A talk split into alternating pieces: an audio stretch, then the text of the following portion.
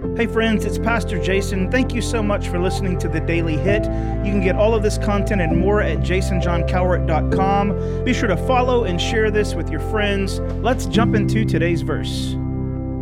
So, the daily hit today is coming from the verse of the day on the YouVersion Bible app. By the way, if you really need a great way to get the word in you on a daily basis, hey, other than the daily hit, of course, uh, you might want to check out the YouVersion Bible app. And look, we're not being sponsored by them. That I just, I, it's something I use every day. I recommend you use it every day. The verse we're talking about today is Matthew 20, 28. For even the Son of Man came not to be served, but to serve others and to give his life as a ransom for many. Now, when it comes to that last one, that last one really is the crux of what Jesus came to earth to do. He came to die. He came to give his life so that you didn't have to give your life. He came to pay the penalty of death, of sin. He came to take on the wrath of God on our behalf so that we could become the righteousness of God through him, Christ Jesus, so that we could be reconciled to our Father. That's what Jesus came to do, and that's exactly what Jesus did on the cross. So, before we go any further in this verse, we have to just stop and number one, recognize what Jesus did, and number two, praise him for what he did. I'm telling you, we would be nothing without his sacrifice. We would still be enemies of God without Jesus. And so I just want to first just stop and say, Thank you, Jesus, for what you did. Thank you that you gave your life, not just as a ransom for many, but you gave your life as a ransom for me. I'm so thankful for that, Lord. But at the beginning of this verse, we see, For even the Son of Man came not to be served, but to serve. Now, that can be kind of counterintuitive for the fact that Jesus was God, and that if anybody was to be served, I mean, my goodness, don't you think that a deity deserves your servanthood? It would almost be a natural reaction for us to encounter deity and then to step into that serve mode. We would want to do everything we could to honor and revere them. But that's not what Jesus came to do. In fact, just yesterday, I was texting one of the members of our church and I made this comment. I said, It's fascinating that Jesus came as ordinary, not extraordinary. He didn't come to Pharaoh or Caesar or the leader of the Sanhedrin. He came to a teenage girl and a woodworker. Ordinary Jews living ordinary lives. I'm really intrigued by the notion that God doesn't need us to be supernatural, just willing. What could God accomplish if we let Him have our ordinary? That's fascinating to me because He chose simple, He chose humble and and I think it's it's really neat, but it's also terribly sad that that people when they encounter Jesus, they would be like, "Wait, isn't that, isn't that Joseph's boy? He can't be the one that's really doing all this, right?" Jesus didn't come to hoard all of our hallelujahs so that he could feel good about himself. He knew exactly who he was. He knew exactly what he came to do, and he was about seeing the kingdom move forward.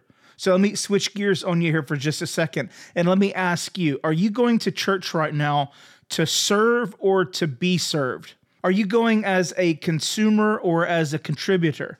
Jesus didn't come to earth to be a consumer. He came to be a contributor. He came to fix a problem. He came to address a need.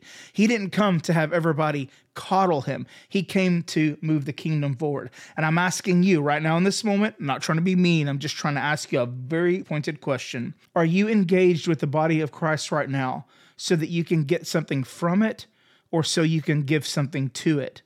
Now, listen, it's okay if it's a little of both of that. I, I, get it. We all need to receive from the Lord. We need to receive from our faith community. We need to receive from the people that we go to church with.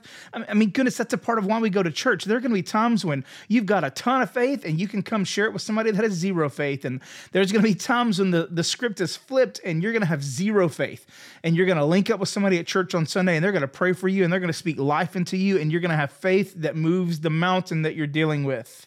But mature Christianity is all about seeing the kingdom move forward. Mature Christianity is all about what can I give, not what can I take. Mature Christianity is all about how can I serve the kingdom.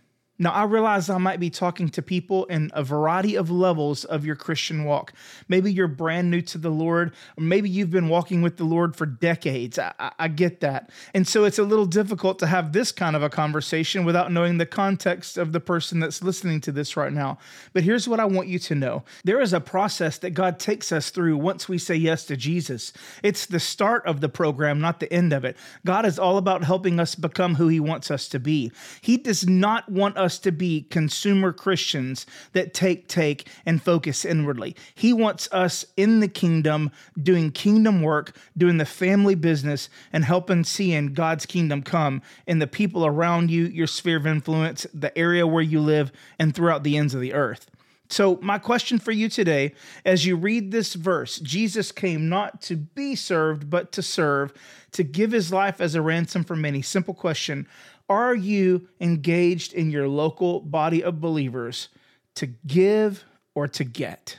Wherever you are in that process, will you take some time today and think through what Jesus did and how we can begin to mimic what he did in our own lives?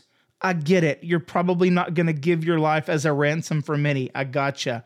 But what could you do in your local church if you went there this Sunday and your mind was, I'm going to serve to see the kingdom move forward? I'm not just going to sit and soak. You know what? Here's the challenge give it a try. I bet you'll find that there's so much more you get from serving than you ever got from being served. Thank you so much for listening today. If you have any questions or comments, maybe a verse recommendation, I'd love to hear those. Or if you want to financially support this podcast, visit jasonjohncowart.com. And if you're in the Northeast Houston area and you're looking for a great church home, we'd love to have you at Freedom. Visit freedomdl.com for more information.